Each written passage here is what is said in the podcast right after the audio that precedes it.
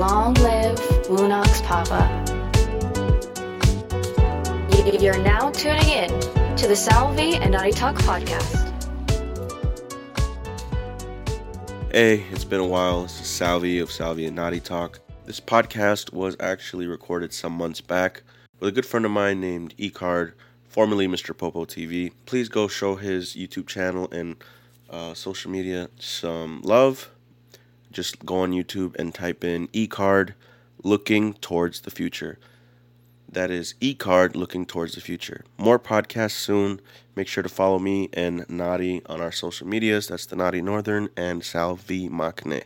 Now let's get into the podcast. How's it going, everybody? This is Salvi and Naughty, Naughty or Naughty. naughty, I like when you were doing that because it sounded like it rhymed, but naughty. because it's like Salvi and Naughty. Crash and But, burn. um, I'm here actually with one of my favorite people on the planet, um, someone who has supported me from day one. But when I think I had like 2,000 YouTube subscribers, and he was like, he was popping, man. He was the it guy back then. It was uh, Popo.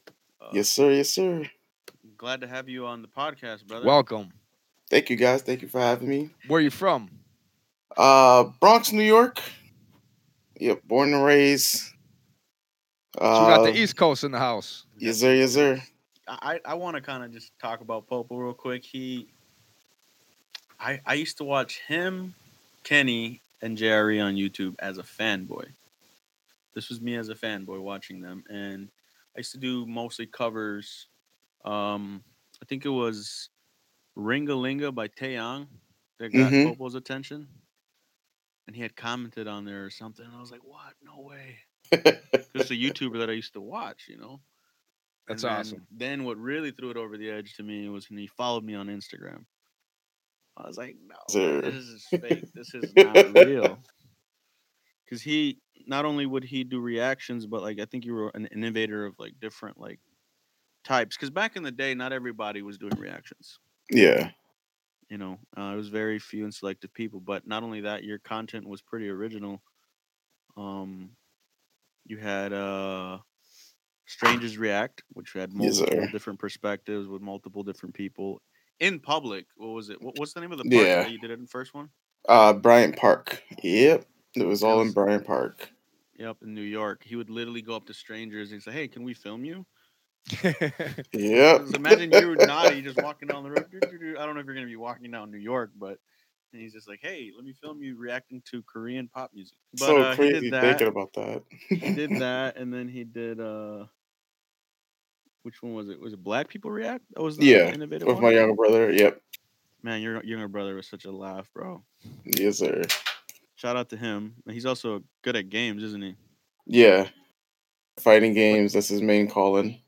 But no, he he was like to me at that point from and many can agree that he was meeting celebrities, the same people would react to, he would meet with them. Yeah. And he um I think he had set a standard for in, in our genre and our community. And then, you know, for whatever reason things happen, we change course. YouTube punishes hiatuses like I've told you. And uh we're now here. Yes, sir. But um, Favors the bowl. crazy. It, Yes, fa- it sir. definitely does. It definitely does. Who is Popo? I kind of I want people to know like who who are you? It's a very good question because, uh, you know, as you mentioned earlier, like with the hiatuses, uh, and during that time, it's just like a, I guess, a person that wears many different hats. Um, Mm. like I truly am. It took me a while to find out that I truly am variety. Like I like everything between piano, of course. You know, uh, I start. That's why I started off in the beginning with YouTube. To you know, with a lot like a love of music, and then you know it, it went into like trading card games. You know, Yu-Gi-Oh. Then they went into K-pop, and then they went right. to fighting games, professional fighting games, joining esports teams. You know, making my own novel and webtoons. I literally like all over the place. I guess you could say a concentrated orb of, of chaos because uh, Mm. there's no genre that I can particularly, I guess you could say, stick with. Um, that like I guess it's like whatever I find interest in at that time is what I just you know I soak it all in pretty much, and I try to become like a master I had a phase where I just wanted to do nothing but create websites, and so I taught myself code. You know, so I guess you could say yeah, jack of is your difficult. trades. Say it again. It's really really hard. Script is script. difficult to learn uh, how to the back end with all the ones and zeros and Oh, like, dashes yeah, and all I that. Yes, sir. Uh, yep, JavaScript and everything. Yeah, Yeah. it's it's. I had to learn a little bit of it starting a retail business a decade ago. We're, we're I'm moving on to my tenth year, uh, so I had to learn all that stuff back when eBay was kind of still in in its mediocre infancy, and I had to learn all the ad back end of that script So stuff. It's something- not Mhm. easy. Something that I've always been curious about. Maybe both of you can answer this. Is there a difference between JavaScript and HTML coding? JavaScript is just a, ba- uh, a more advanced program like language because like HTML is like you find like the most basic thing that a lot of people will teach you. Like at least like when I, I did take a, a, a class on it like in high school, and it was just basically the it's just the program language. It's just a little bit more interactive with JavaScript than it is with uh, HTML. Yeah, Probably not as tough as binary, though, right? uh, that is a whole field that I haven't got into. That's that's the that's the that's the real matrix, brother. Yeah, that's Ones that's where and you get into that computer super computer science. Every Yeah. one of them are honestly their own course, their own trade. Somebody out there Yeah. somewhere is doing that as a career. Sure. Uh, Yep. there's so much that goes into it. Like engineering music, you got mastering. 1st of all, you got the vocals. Before Mhm. that, you even got the production of the song before you even start putting vocals into it. Yeah. So you've got all these different trade skills. Script is just a- another one of them. I'm sure there's careers to script. Man, I don't want to spend Yes. 16 years scripting though. It's probably a dozen people who do script. You know, Sure, I get you. You, got- you gotta really be in tune with it. Going back to what you were talking about, is I- see, that's the thing about us. You know, we'll ramble and we're ramblers. I guess um I'll pick up from the K-pop days. You know, where we first uh, met up in the craziness of uh I guess you say the craziness of YouTube and the in the grind. And uh you mentioned Yeah. earlier like the hiatuses, like how uh especially with my main channel, um like those multiple hiatuses and you know, YouTube it was more so the copyrights, the copyrights on YouTube, the the Yeah. adpocalypse, that was really hurt, you know, Oh the man, YouTube I, channel. I was scared at when that happened. So there was something naughty called um, uh, Adpocalypse, but it, it, I think specifically at the time it was I saw it as the K-pocalypse hmm for YouTubers because um, a lot of K-pop content creators were losing their YouTube channels or getting multiple copyright strikes. Yeah, I don't know if you knew this, but if you get three strikes at once, your channel's terminated. So it's like if you get, and I think it's six months for a strike to be removed, right? Three months. Three, months. yeah. Okay, so let's say you get a copyright strike, right? Then you get another one within the three months, but the first one ends up being removed after three months, and then you get another one. You're fine. You you only have two active on your channel. It's three active. So within that that time that you have one, you can't get two more active, if that makes sense Yeah, yeah. and then they'll delete Yeah. your channel. And I know I know a guy named um, sh- uh, shout out Reggie seven twenty, but his YouTube channel got hit, and he was I think reaching seventy thousand subscribers. He he had some consistently too, because it wasn't like like my channel is actually suffering from what happened to you, uh, Popo, in the last couple years. My consistency was not there Yeah. and those hiatuses really have destroyed my algorithm. Um, they say you're not supposed to survive them. To be honest, I don't even know if I have survived them, but here we are. Um, that time was scary because a lot of companies were just like, you know what, we're just we're gonna hit people with copyright strikes because it, it doesn't follow U.S. law. Although we're uploading in, in on U.S. soil, yeah. it whatever whoever made the content, whoever holds the copyright, say to say if someone in Japan uploaded the Naughty Northern music to their montage, it wouldn't fall under Japanese law. It follows U.S. law because you uploaded your content here and you got your shit distributed here. That makes sense. Huh. So that's the same thing goes for like stuff we were watching for K-pop videos. Fair use didn't matter if you're fam- familiar with the law because it follows Korean law, not U.S. law. So So somewhere over there, they're jamming to uh, "Truck So Clean" in another version of it. yes. That- if- that's what he got out of that. Yes. Some. But um, yeah. K-pop also brought you some some memorable times. It helped you meet Oh, some yeah. people, and and you actually got to do some events too. You were an event planner. Yep, event planning, concerts. You know, both the the bright side and the ugly side of uh of both of them. Everything um from the K-pop days because I have to.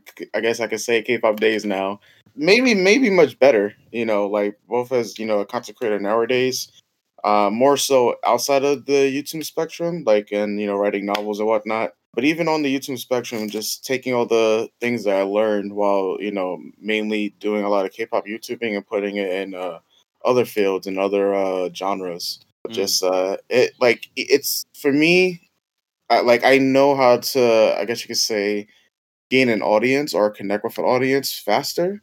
Back in the days, you know, when we making you know YouTube videos from the comfort of our home and our like in kitchens and everything, it was all just for fun, you know. But I think sometime somewhere along that line, that that fun became more like work, and then that you know when it became more like work, tried to treat it like a business, and then no longer became fun. And when it became a business, you get involved with people who may not have your best interests, and then it just spirals out out of control from there on. You know. When you were planning events, hmm anything that you would like want to share as advice or even things to tell people to steer clear from when they're doing events in general?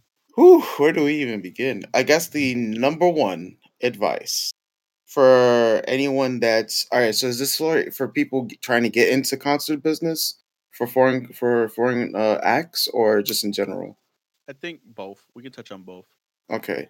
So when it comes to the US, I guess you could say it's a it's a bit easier because a lot of the US promoters are a bit are a lot easier to contact. And the rates are more so industry known.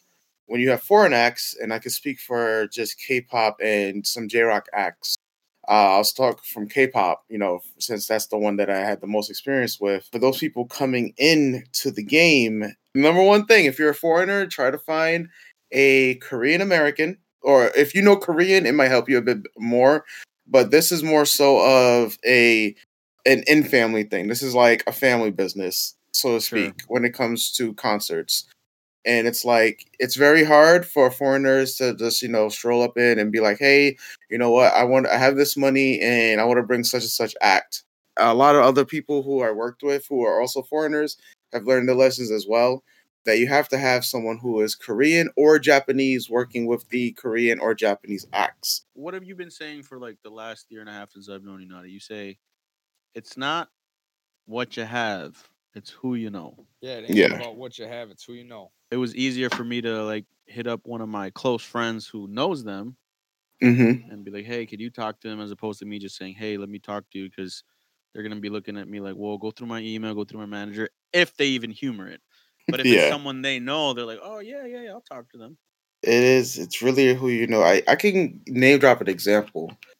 Mamamoo, and this is taking it back to 2015, the year after they uh were relatively still unknown. Um, because it's Which 2014. because they're huge Yeah. now. they're super huge now. I brought it to uh, DramaFever. Uh, they no longer exist, but I did bring it to DramaFever, and DramaFever had its connections to a lot of actors and a lot of industry people. And I even got a, a U.S. promoter to even like jump on board to it. But we, what was needed was uh, another, I guess you could say, another middleman. So it's like I got, I got, you know, DramaFever, which is like the biggest connection possible and biggest sponsor, you know, because they had the brand relevance. I got the U.S. promoter who's going to be putting up all the money, but we still needed a middleman. And even Sure. with all the money possible that we could have gave to Rainbow Bridge, the middleman is where things fell apart. Because a lot of companies want to use a middleman. I mean, that's not the case anymore nowadays, since it, everything's been upheaved and whatnot. But back then, you still needed a middleman.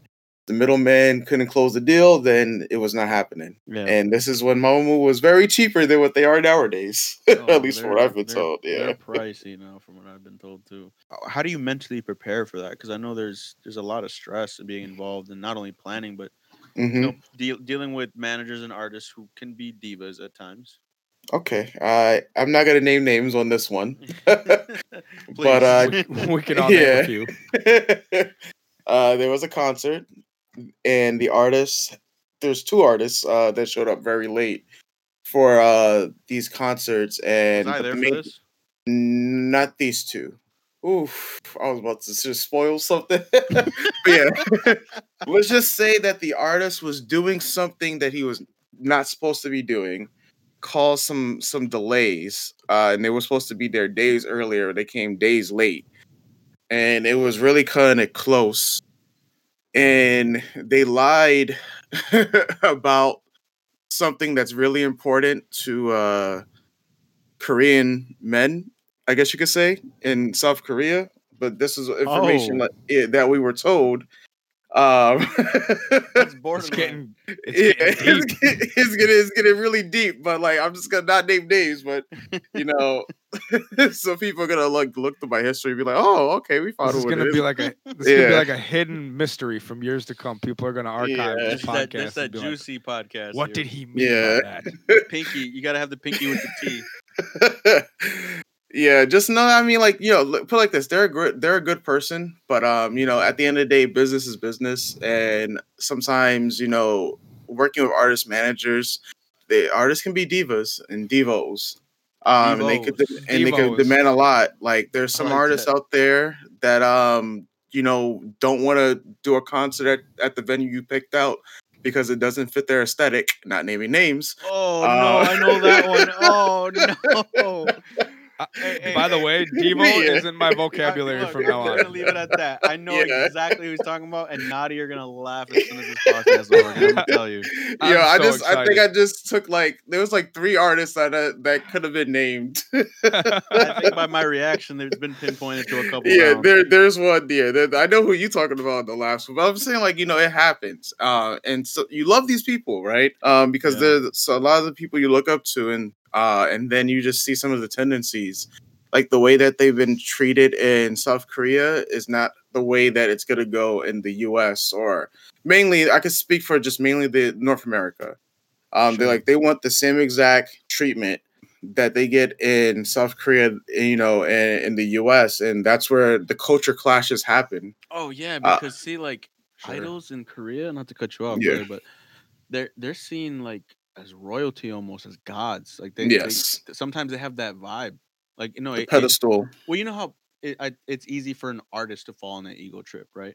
Yeah. oh yeah. Yeah, you, you you're aware of that. Now imagine that times a thousand with Korean artists. Mm-hmm. Like it, it gets that bad. So like this is what he's talking about. They come It's over here, Super and Saiyan Americans are like, I don't give a. F- I like you, but not that much. And they're like, well, they're taking it back. Like, how dare you? It, it gets crazy, man. wow. It's culture clash. Yeah. Well, it's partially due to the way their their culture works. Like, because Yeah. respect is embedded into not only the the culture but in the language. Like, they, Mhm. you wouldn't speak to your elder as the same way you would speak to your homie, your friend. Yeah, Sure, you wouldn't. Like, Yeah. like it, to a degree, it's still the same here, but it's literally different words for them. If that makes sense. And anything that has that much power can be abused. stressful times. Um, you know, back then I used to really rely on something that I no longer like try to do. Uh, and that's just being toxic positive, like just being like, no matter how bad the situation is, there's something brighter on the outside. And that just kind of like messed and fucked with my reality a lot. Uh, Mm. and it did hurt a lot of my friends in the process, being like, hey, you know what? This situation is bad.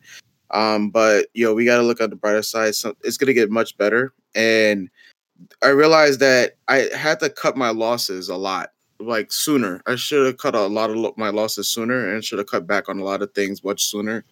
Because it would have probably prevented a lot of that stress. Like if there was certain certain like um concert stuff that seemed too shady, and you know, I, like I think at a certain point. I should have definitely stopped with a lot of the concert stuff instead of trying to go to the next one and the next one after that, look for the next opportunity and try to look for something that wouldn't have put me and you know my friends through a lot of stress um during that period. And you called it Uh, toxic positivity? Yeah, so yeah, it's a term that um I've you know like after I, I've searched it and I did you know and did uh, a video on it as well. The main thing about it is that it's the over reliance on having a positive mindset, and this is something I do a lot. Right, I'm like, you know what, it's gonna get better, it's gonna get better, but you keep digging this hole um well, you know that say. you're gonna get better. Yeah, thinking, positive thinking is like spray paint on rust. Yeah, it only lasts so long because positive thinking is only good when there's positive action or affirmations following it. Not blindly positive, like you're saying. Like Yeah. you're saying, oh, it's gonna get better, it's gonna get better, but you're not doing anything to make it better. Yeah, it's literally like the definition of insanity. Expecting Sure. a different outcome. Sure. yeah. What is it? You're doing the same thing, but we're expecting it to be different. Know? It was mostly getting rid of the stress was actually just cutting back, just taking a completely different route. Because that was the only way that I was gonna stop the cycle at that time, you know, dealing with the I guess the the, the constant arc of my life. The concept arc. I like. yeah. So but- you're an artist. I'm learning to be. I got my drawing tablet, and I, this two thousand dollar tablet better be used for something. I get you. Yeah. Yeah. Naughty's been doing some painting himself. Uh, he actually painted his album here on the wall. hey, You've done a couple, haven't you? Yeah, me and me and my wife, we, uh, we, we like to get a little drunk in the basement and paint sometimes. uh, and they actually turned out fair, fairly well. Hers are always amazing. I like Uh, your TSL one a lot. tequila salt and lime. That was uh, a fun one because it was mostly glow in the dark. So when the lights go off, it, it still glows with the whole bottle of tequila and everything. I want to make an apology to you here on this podcast, Popo. What's up? Um, when my my team and I, WNAX, was really Yeah. into Yu-Gi-Oh a couple years ago, uh, we'd call him at all hours just for a ruling. He'd, he'd, hear, Yeah. he'd hear people arguing in the background about, no, your blue eyes can't do that, and no, your monster can't do that. Yu-Gi-Oh arguments at three in the morning. Call Popo. All right. calling Popo. Hey man, sorry to bug you, but you know it's I'm all calling. good. it's all good. This one's gonna be called "Spilling the Tea," but I think the chapter two will be "The Tea Continues" and porn stars. Oh, Oh shit, it's gonna yeah. get gritty. That one is going to be spicy. Hell yeah, we uh, get yeah. naughty.